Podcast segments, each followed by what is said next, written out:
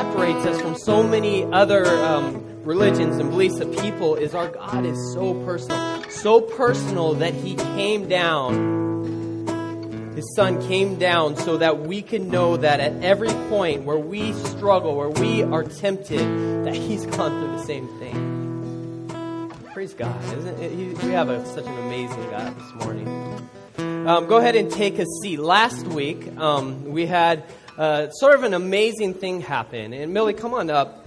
Uh, what I know is Jesus Christ is the same yesterday, today, and forever. That's what the Bible in Hebrews 13:8 tells us.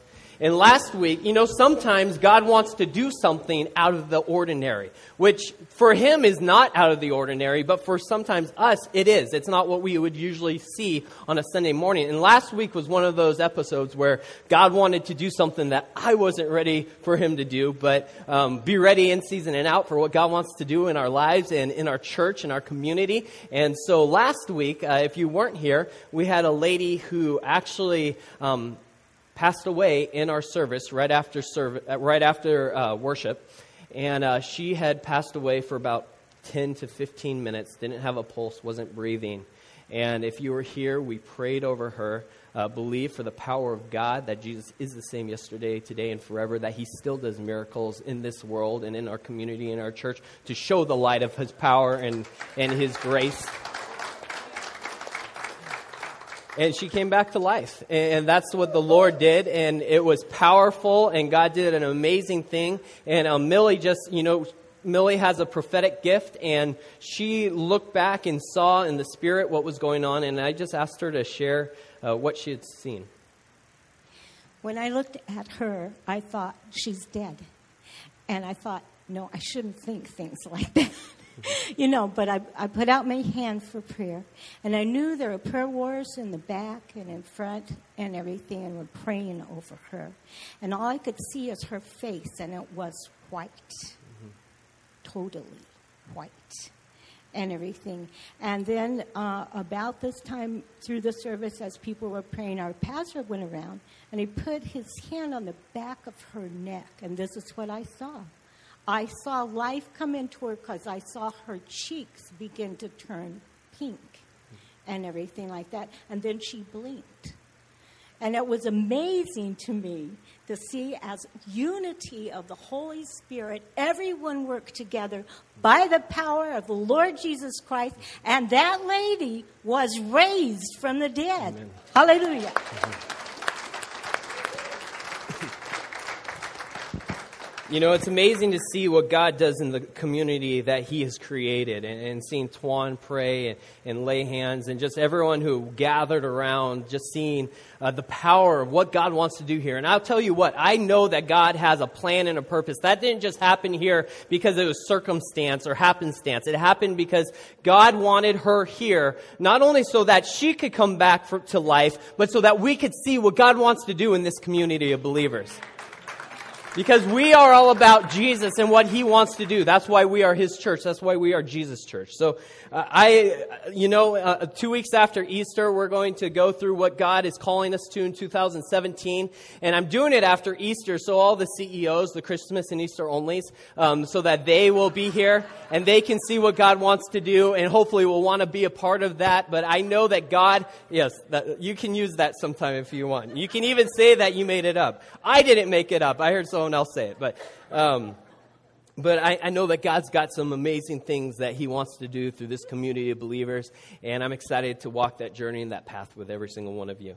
Um, but today we get to go through part seven of our book of Ephesians, which we were going to do last week before God had different plans, and I thank Him for His, his different plans.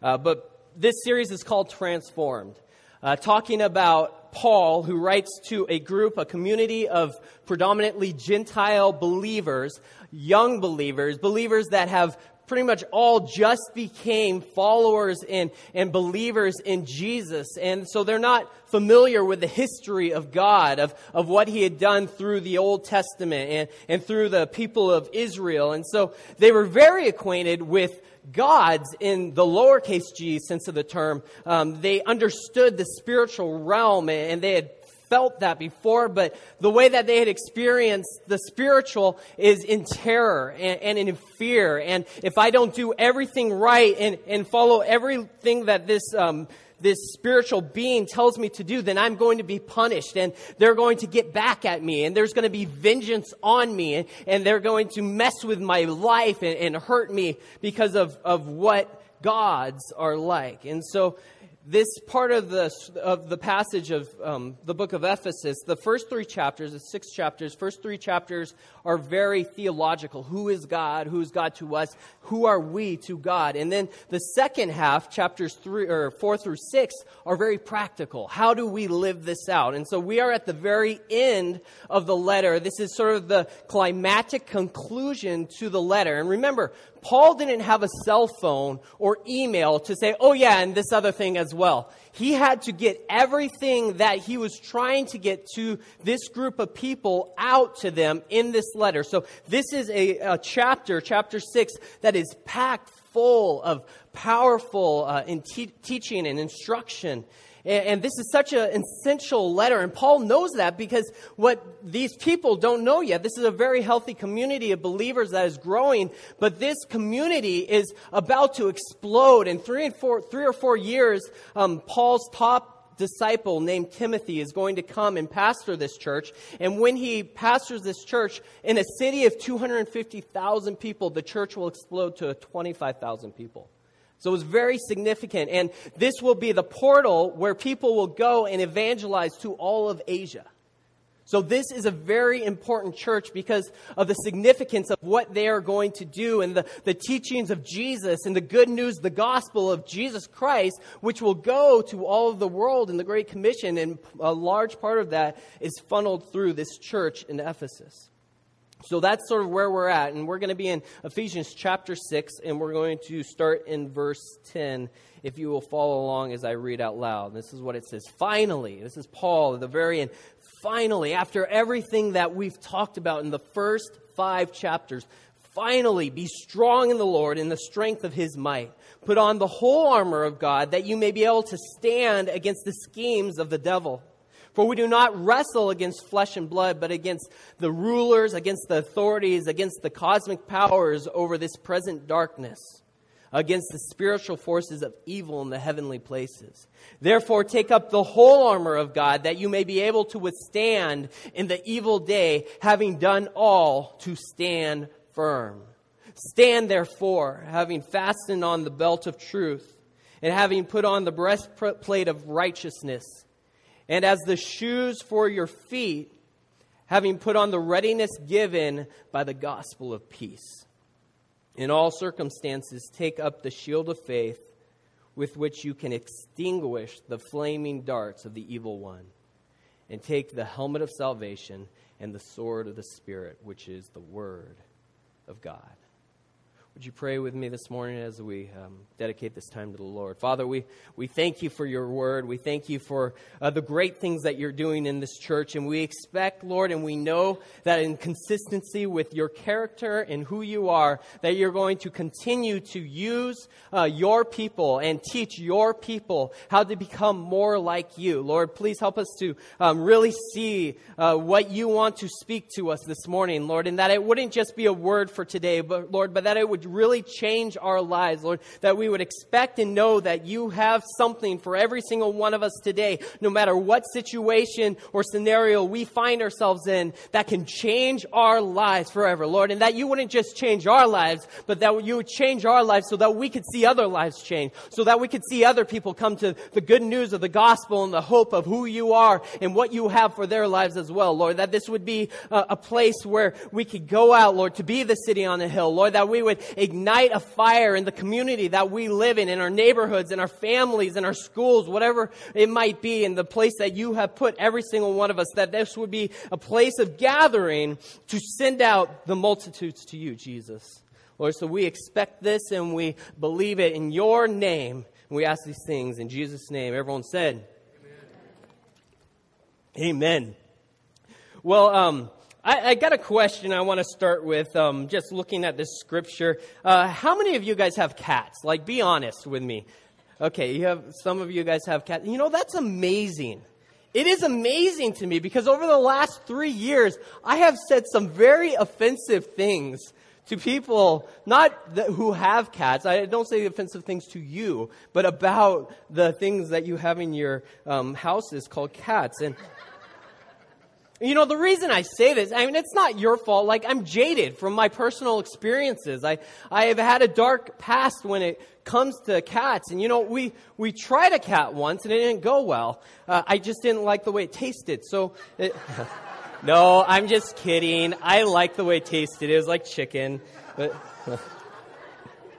I'm just, we have fun in church? Okay. Um, well, my cat, it, it went crazy. It, it, made my bed where I put my head at night its litter box. So uh, I was scarred for life. So you can have a cat, just don't judge me for not having a cat. I mean, I went over to Josh and Sherelle's house, and they and I and they have a cat, and I still went. So I mean, I, I can still like be friends with you. Um, and I actually think they taught their cat to like me because it was like rubbing up against my leg the entire night. I'm like, what do you think? I'm gonna like cats now? Like Thank you. It has hair all over my leg now. Oh, that's great. Uh, it's actually Josh's cat. It's not even Sherelle's cat. Sherelle's a dog fan because she's a Seahawks fan. So the, we did that.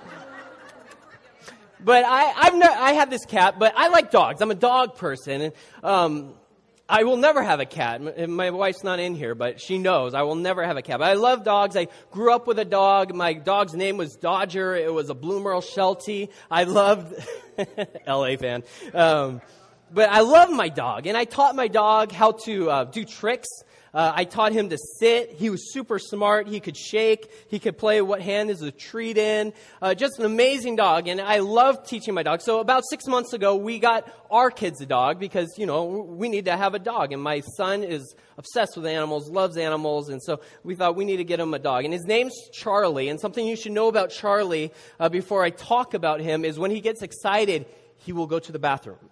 No matter where he is, he goes to the bathroom. So you have people over and he goes to the bathroom. You get really excited about something he did right and there he goes again. Basically, you can't do anything with this dog without him doing something you don't want him to do. So I taught my dog to sit. And Charlie, I taught him to sit and I got really excited because he did it really fast. I was like, great, he knows how to sit. This is awesome. So I brought my family in. I was like, hey guys, look. And so they saw that he sat and they're like, wow, they're all amazed. And they thought I was the dog whisperer. And I was like, yes, this is awesome. So I take it one step further with them right there. And I'm like, okay, I'm going to teach him to stay now. So, so I'm, I'm looking at the dog. I'm like, Charlie, stay stay. And, and, I sort of stand back a little bit. I'm like, stay. And, and, he's like, he's a dog that's like very energetic, like goes crazy, like just sitting. So he's like shaking, and like you'd see he's in his head. He's like, "I want to be where the people are." I mean, he's just like going crazy. And so, but he's staying. And then I turn around, and as soon as I turn my back, he comes flying at me as quickly as possible. So what do you do when your dog, or anything for that matter, isn't going the way you want it to? You raise your voice. And so I tried again, Charlie, stay! Just stay! And of course he went to the bathroom on the ground. And so my dog never learned to stay. He could sit, but he can't stay. And the reason I tell that story is because when I'm looking at the passage that we're looking at this morning, the emphasis of it, which is consistent with so many passages in Scripture, is the importance of staying or standing in our faith. Staying in the reality of what Jesus has accomplished, what Jesus has finished for us. Because so many of us, just like my dog Charlie, God is saying, just stay there. Just stand there. But the moment that we think that God has, has, turned his back or he has gone to do something else, we just want to run. We want to go do something for God because, you know, as humans, we define ourselves by our deeds so many times or our doings, what we've done. And Jesus wants to give us a new definition of who we are. And that's not by what we can do, but what he has done. On the cross, what did he say? He said, it is finished. What is finished?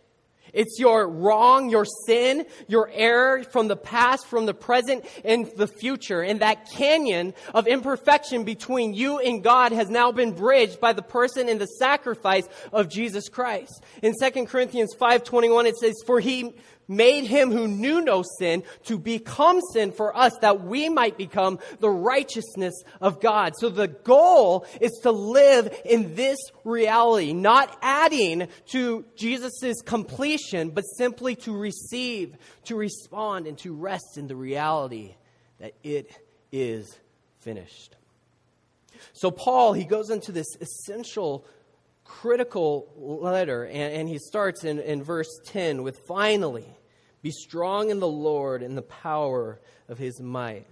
He's saying, I don't want you to lean on your mo- own morals or your own strength or your own ethics. I want you to lean on the, the strength and the morals of Jesus and the power of his might, the strength of his might. And so Paul, he intentionally ends this letter with this reality that God's strength and power, it's available to every single one of us. That we need to trust in his power and his strength and his grace and not your own. Because if you're trusting in your own, that's not Christianity. Christianity isn't about what you and I can accomplish in our own uh, fortitude or our own ability or our own strength. That is religion and it's dead, it's lifeless, and it has no power to change your life existence or destination. Paul says, finally, be strong in the Lord and in the power of his might. And then he goes on to unpack this soldier war metaphor that so many of us have heard before. He says, Put on, in verse 11, put on the whole armor of God, that you may be able to stand against the schemes of the devil. So Paul is saying life on this planet is very similar to war. In life, let's all just agree that life is challenging.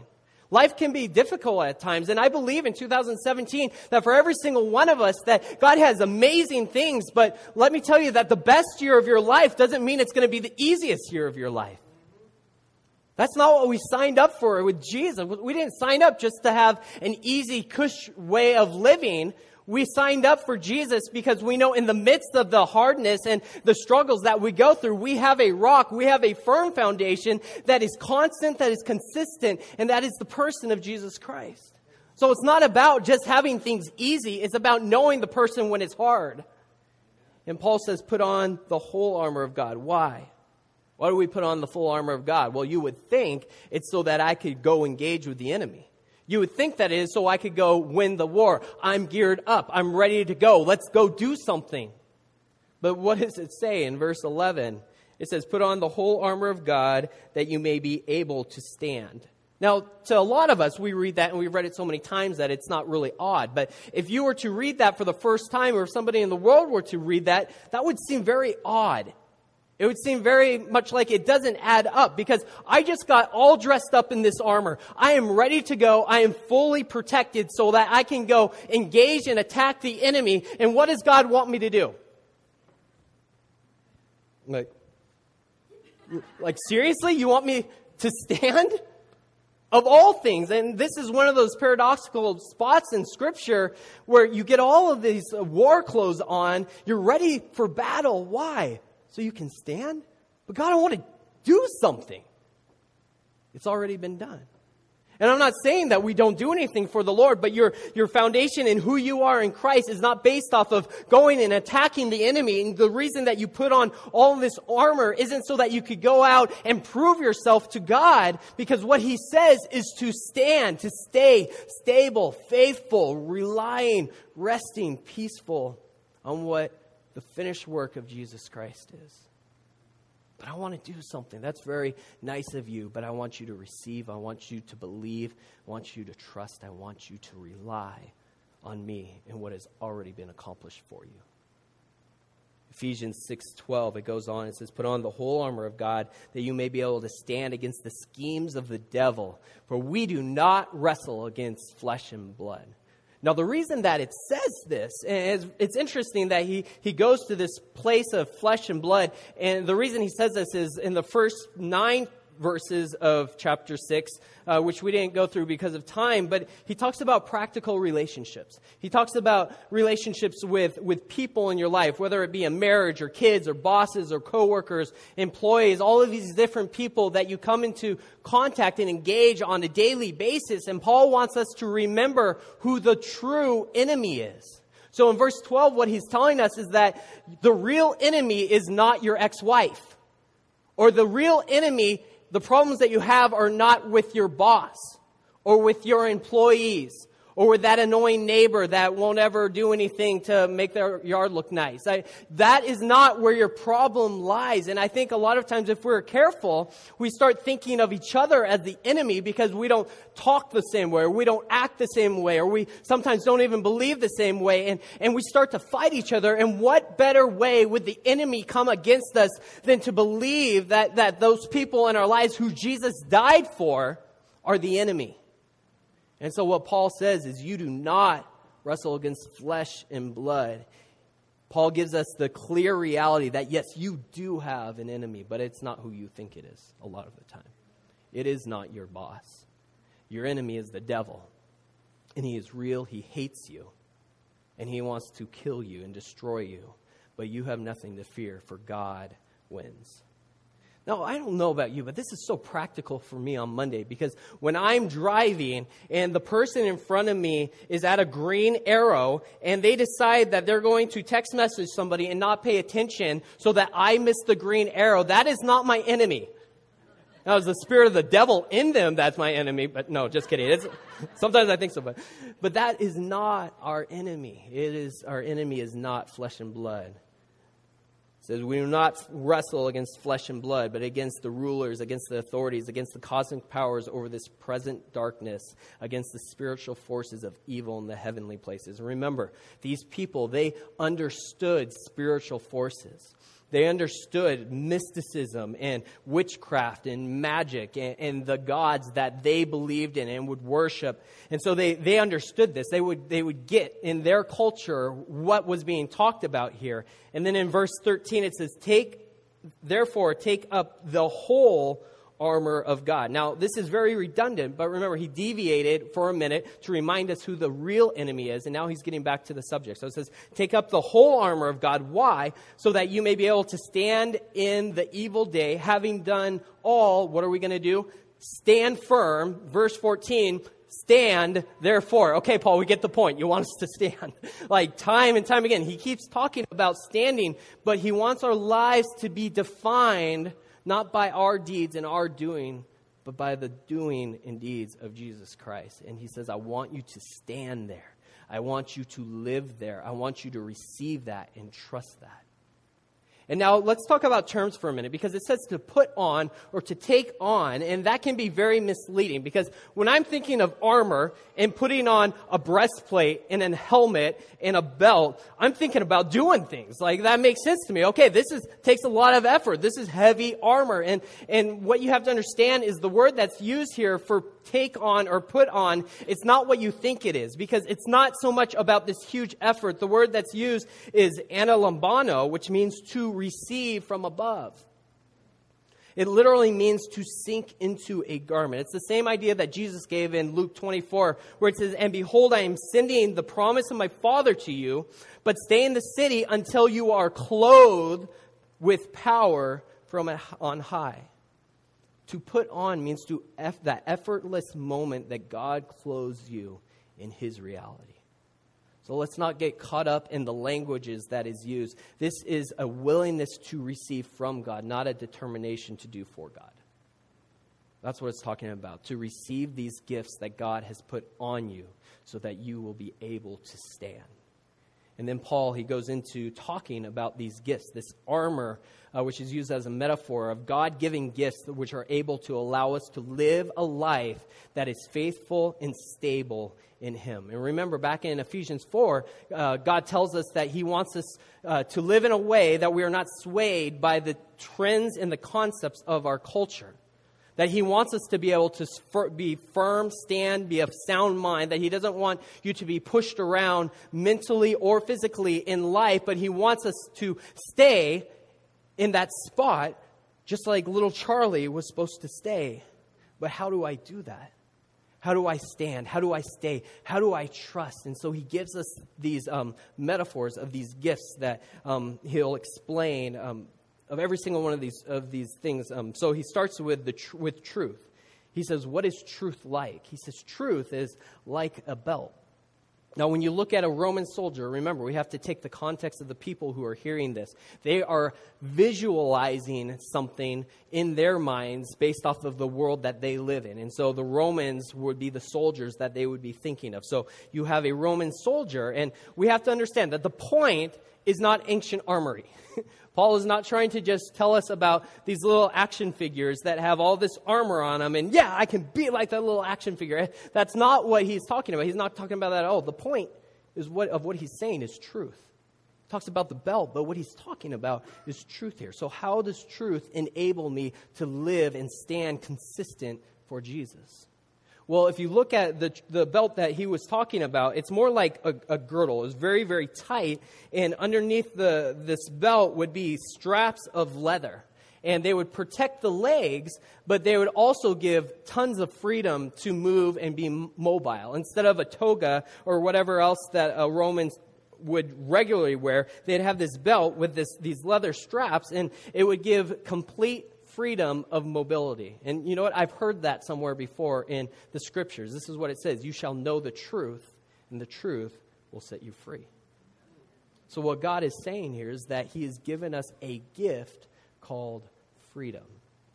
Truth brings freedom. The world that we live in says if you try and put absolute truths on people, that you will um, stop them, that you will marginalize them, that you will ostracize them, you will restrict them so that whatever they want to think truth is, is truth to them, and whatever is truth to you is truth. And that is true freedom. But the Bible teaches us something completely different that there are truths, that there are absolute truths, and that truth has the ability to set you free.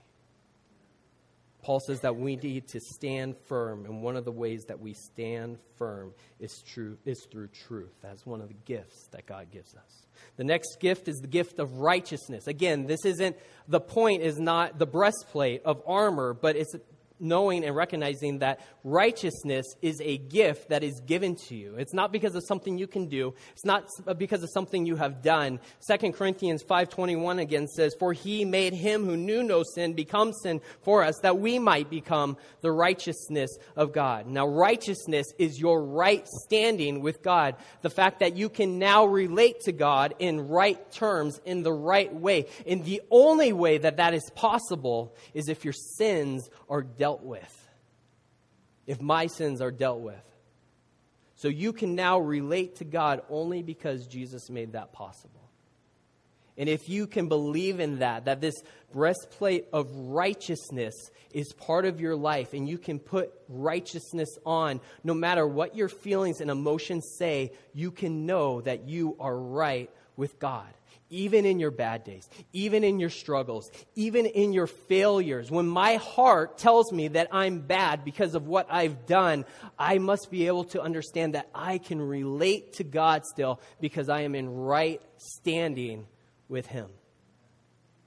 And when we walk out and I no longer feel right because I'm discouraged, I'm frustrated, I feel shameful or displaced a million miles away from God I can know. If I don't have the breastplate of righteousness protecting my heart and my emotions, I won't be able to stand. I'll give in. But you have this gift called righteousness. In 1 John 3:20 it says if for if our heart condemn us, God is greater than our heart and knows all things. What brings on condemnation in our heart? It's our emotions. Our emotions is what's being talked about here. Paul says that you have a breastplate that will protect your heart because you know that you have right standing with God. And then in 1 John, the next verse, 321, it says, Beloved, if our heart does not condemn us, if righteousness covers your heart, and it's not allowed, the enemy and the lies of the devil are not allowed to infiltrate our lives and attack our emotional center in our heart, we have confidence towards God. So if your heart is protected, you know that you are righteous and you've been given righteousness. So no matter what your temporary lack of judgment or loss of temper or whatever that might be, you can have confidence knowing that God loves you and has put you in right standing anyways. That is the gift of righteousness. It's the gift of confidence. So we have freedom and the gift of freedom, which comes from truth, and we have the gift of confidence, which comes from righteousness. And how, how powerful and how amazing are those two things? And he goes on next to talk about peace.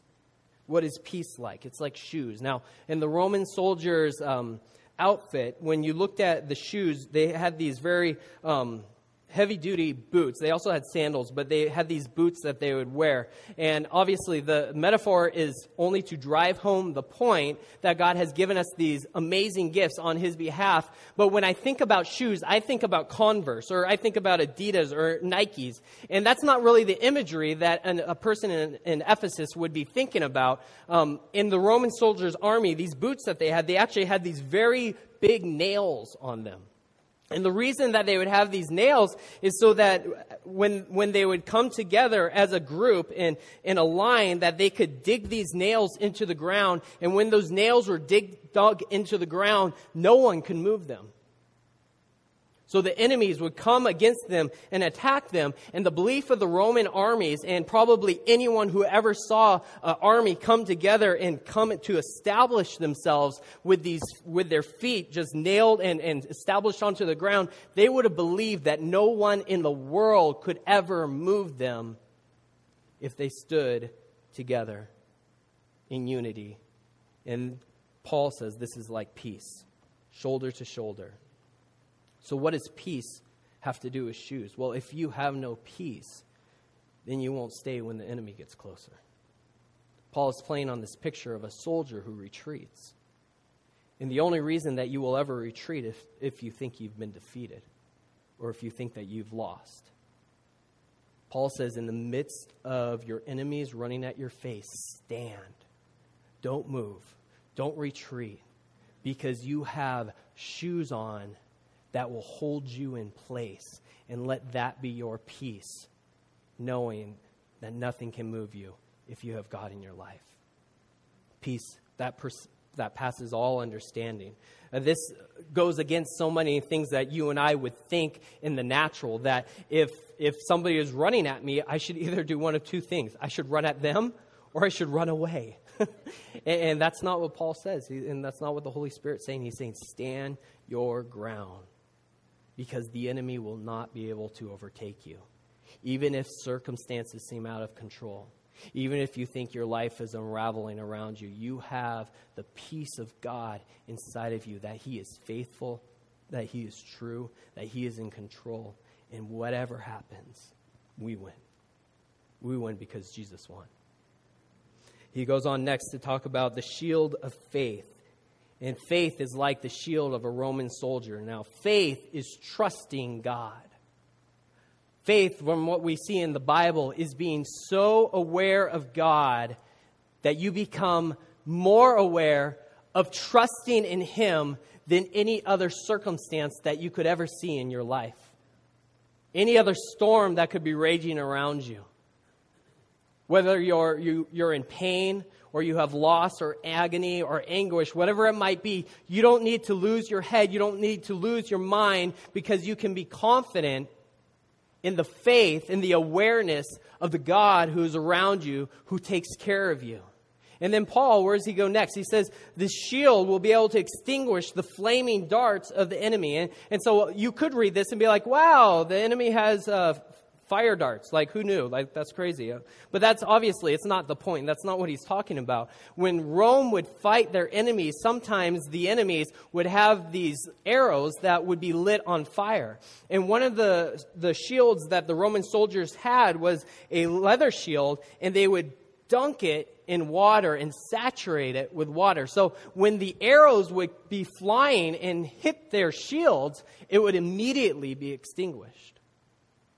What Paul is saying is when the enemy shoots those firing, those fire arrows towards you, those darts towards your life, if you have faith in God, if you have a full awareness of who He is, those darts will be extinguished the moment that they hit that shield the moment that you have that hits that faith that awareness of god it's not a shield it's the awareness of god understanding how great and how powerful He is. And in my life, there's so much drama like going all around me. Either it's, it's me or if it's uh, people who i'm in contact with we hear it all the time.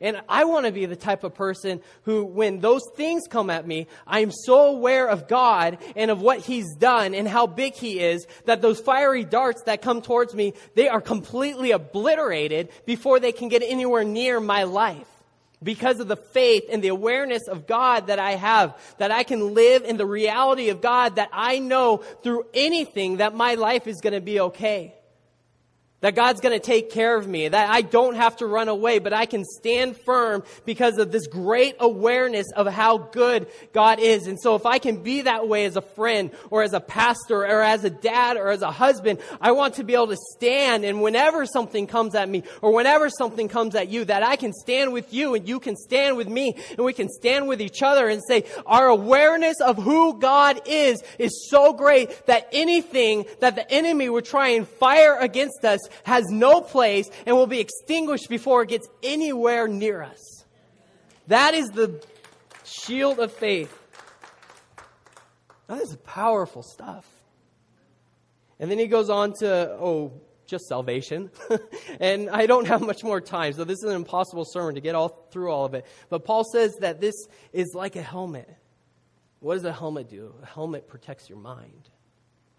Again, the, the point isn't the helmet. The point is that salvation guards your mind. So when your thoughts get out of control, that you can remember who you are in Christ Jesus, that you are loved, that you are forgiven, that you have salvation, that you are saved. And this will give you a sound mind, protect your mind against the, the, the weapons of the enemy. And this will allow you to stand. And it will also keep you humble because you have been saved, which means that you didn't do it because somebody else saved you. And then he ends with the sword of the Spirit. James, if you could come up. Um, now, when he, we talk about the sword of the Spirit, a lot of times we fixate on the sword and, and we look at it as the Word of God. And, and we start thinking about the sword, and, and the, the sword is my weapon, and the sword is the Bible. But remember, the emphasis is on the Spirit. It's not on the sword, it's on the Spirit. So, what we have gone through is you have been given truth, you have been given righteousness, you have been given peace, faith, salvation, and lastly, Paul says, you've been given the Spirit of Jesus Christ. Now, notice how the Spirit of Jesus and the Bible are brought together through Scripture. Um, a very popular verse that many of us know is Hebrews 4:12. The word of God is living and powerful and sharper than any two-edged sword, piercing even the division of soul and spirit and of joints and marrow, and a discerner of the thoughts and intents of the heart. Now in Ephesians 6 when it talks about the word of God, what the, the word actually that is used there is the word rhema. The word rhema means that uttered by the living voice. In Hebrews 4, the word of God that is spoken is the word logos, which means the living voice.